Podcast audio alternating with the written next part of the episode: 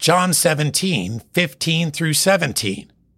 I pray not that thou shouldest take them out of the world, but that thou shouldest keep them from evil. They are not of the world, even as I am not of the world. Sanctify them through thy truth.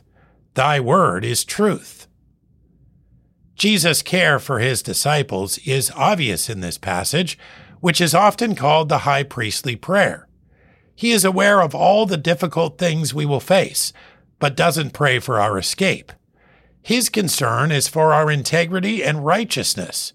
He prays that his Father would keep us from evil, or the evil one, and he prays for our sanctification, our growth in spiritual maturity through each trial. The only way this growth can be maintained is by God's Word, the Bible. We read it, we obey it, it shapes our perspectives and attitudes, and allows our relationship with Him to deepen despite the harsh realities we face. We look beyond this world's thinking because we are not of this world. John seventeen, fifteen through seventeen. I pray not that thou shouldest take them out of the world, but that thou shouldest keep them from the evil. They are not of the world, even as I am not of the world. Sanctify them through thy truth. Thy word is truth.